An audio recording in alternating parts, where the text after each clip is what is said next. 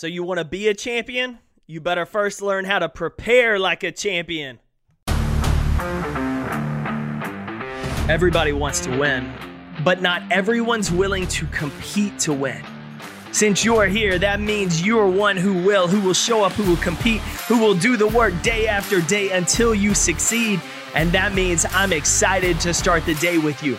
My name is Jake Thompson. I'm the Chief Encouragement Officer here at Compete Every Day, and I'm on a mission to empower, encourage, and equip driven people just like yourself with the knowledge and motivation to compete every day for the things that matter and the people they love.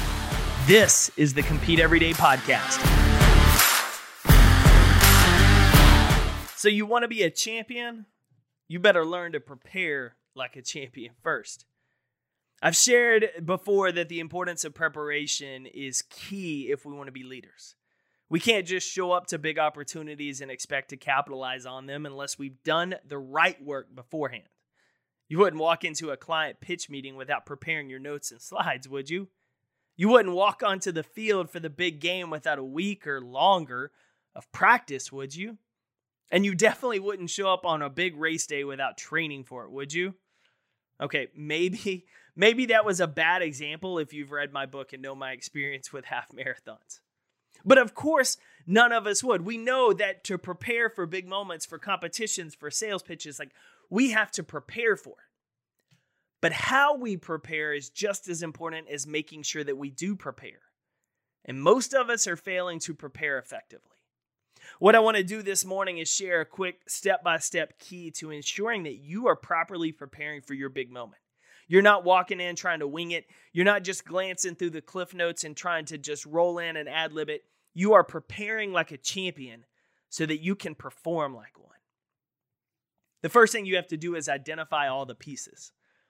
Identify all the pieces. So pull out a sheet of paper, not if you're driving, obviously, but if you're at home, if you're in your office listening to this, pull out a sheet of, sheet of paper and identify everything that needs to go into your next performance the next pitch, the next presentation, the next athletic competition, whatever it is. Identify everything. Outline the things that you need to create, what information you need to research, the things you need to know. Practice the different skills. If you're in a, co- a competition, what might come up? Practice all the skills. Go above and beyond writing down everything that goes into this opportunity. What you want to do is get it all on paper. Anything and everything that could have happened, everything you need to know, every question or challenge you may come across, put it all down on paper. Let's identify it so that on game day, whatever that game day is, there are no surprises. So, number one, identify everything. Number two, identify what a win looks like. Write down what it would look like to get that win. We talked about here on the show recently about the importance of defining success. And many of us, we skip this step. We assume that a victory on the scoreboard or the client automatically saying yes is the win. But that factors in uh, a few things outside of our control. Our win should actually focus on what it will look like for us to get a win, regardless of whether that client is ready to buy or not. Think about it from my speaking standpoint. I've already sold the client. I'm at the event. I'm speaking on stage. So a win for me is not getting the presentation. The win for me is nailing the talk. Did I hit the pauses the way I wanted to? Did my voice and my tone go up and down? Did my flow change? Did I answer every question from Q&A effectively?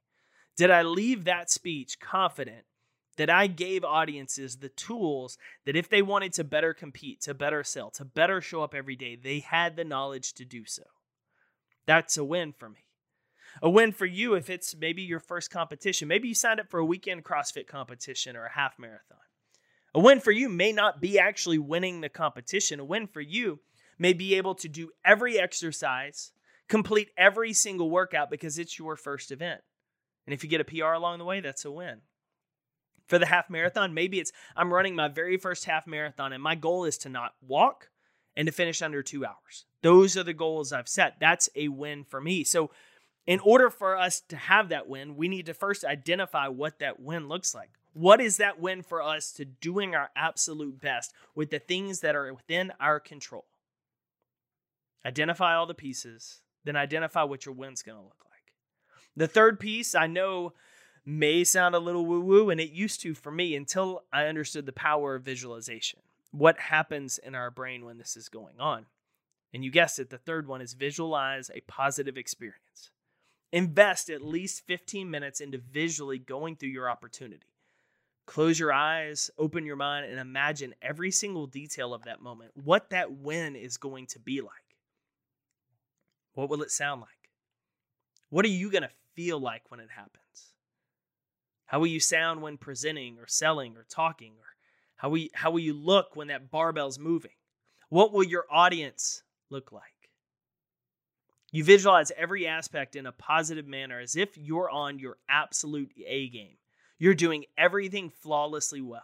Prepare for it so when it doesn't become a surprise when you do it that way in real life. See, our brains sometimes have a hard time of, of distinguishing reality and what's going on in our heads. And for us, the importance of visualization is to visualize that great outcome, that successful win over and over and over again in our head, because we want to reduce the nervousness of in the moment. We want to prepare our brain for the idea that we've been here. Even if we haven't physically been there before, we've been there before in our mind. And so we're not surprised when we're in that moment and we've prepared for it. And then we perform like a champion. So identify all the pieces. Identify what your win looks like. Spend the time to visualize it. Give your brain that warm up on this is what it's going to look like, feel like, sound like. This is how I'm going to perform it. This is how it's going to go. And then get your reps in. Practice, practice, practice. Just to give you an idea on something, anytime a client hires me to give a speech, I spend 15 to 20 hours preparing for that one hour on stage. This doesn't even include the hundreds of hours prior to this point that I've spent researching, writing stories, speaking on other stages. This is just a 15 to 20 hours for that one talk.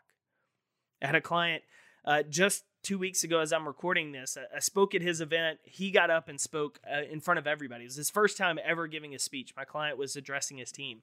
He was super nervous going into it. And afterwards, we were we were talking about it and kind of dissecting how he'd done, and he was asking me questions. And I said, client, that was the first time you've given this speech, and you've probably, how many times you rehearse? He's like, ah, oh, you know, I wrote down my notes here and there and, and walked through it a little bit, but like that was it. I said, okay. So you've given that speech once. You've told that story maybe twice if you practice writing your notes. I said, the difference between that and mine is that keynote alone, we'll say I've given a hundred times.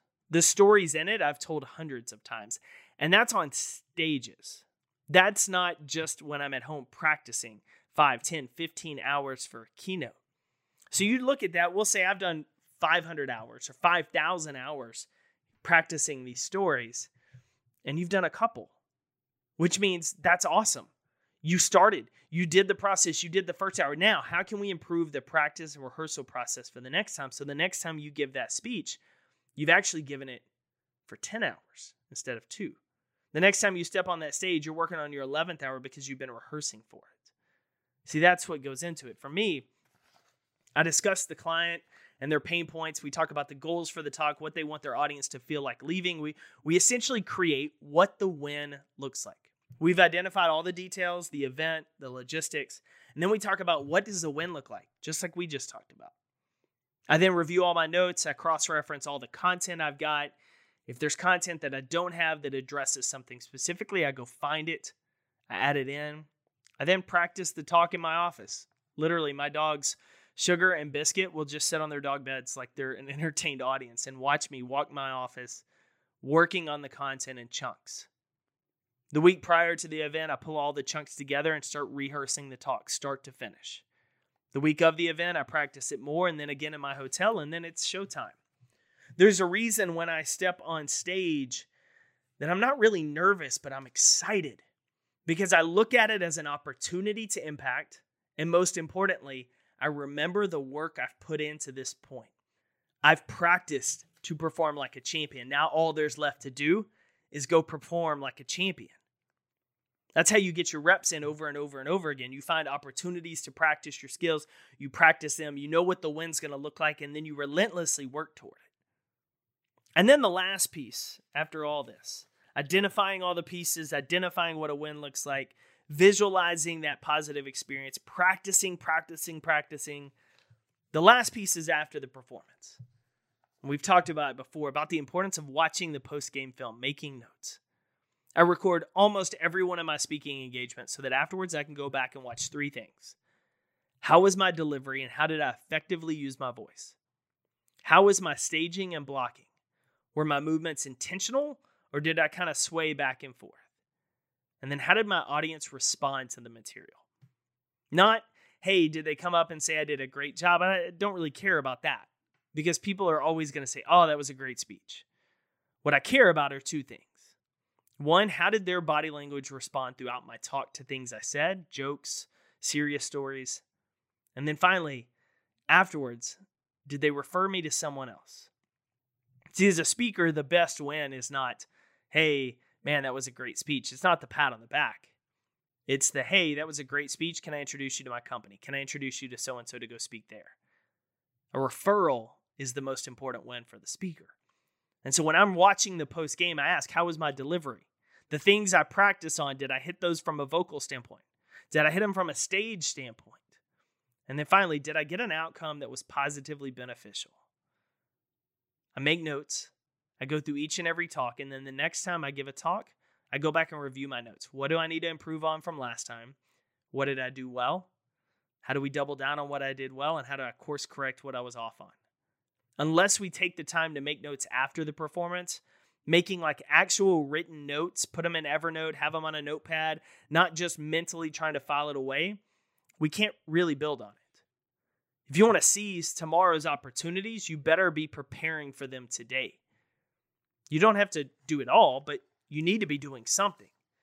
If you want to be a champion, you've got to create time every single day to prepare like a champion. So, what are you doing this week to prepare for your future moment? You don't need an hour, you just need 20 minutes of time. You need intentional focus. You need to identify everything that's going to go into it. You need to identify what that win's going to look like. And then you got to start getting your reps in. And then after you perform like a champion, because I believe you're going to do the work and perform like a champion, then you got to make notes afterwards so you can build on it the next week. Even the best in sports understand, even after a blowout win, they're going to look back at game film and say, where was my footwork off? Where did I hit that pass that maybe next time I can lead the receiver a little bit better? They look for opportunities to improve, which is why they continue to remain champions. And so will you. Go win your day, competitor. I'm cheering for you.